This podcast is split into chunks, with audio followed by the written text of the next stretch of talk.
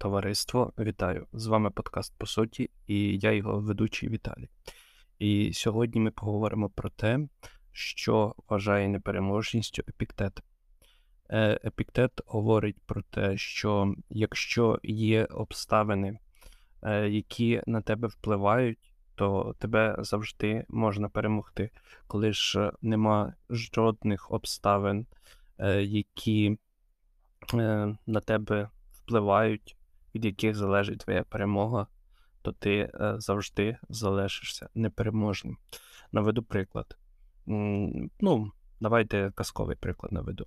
Пам'ятаєте чахлика невмирущого і про те, що в нього там була заєць, качка, в качці голка, і там його смерть.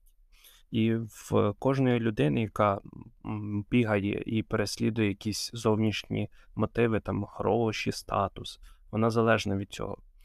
Вона не повністю впливає на кількість грошей чи свого статусу. І якщо захопити ці речі, то людина програє поєдинок. Справжня ж непереможна особа це та, ем, на яку ніщо зовнішнє не впливає на перемогу. Це вільна людина. І епіктет радить нам всім прагнути ставати незалежними прагнути ставати вільними. По суті, це те, за що зараз бореться наша країна.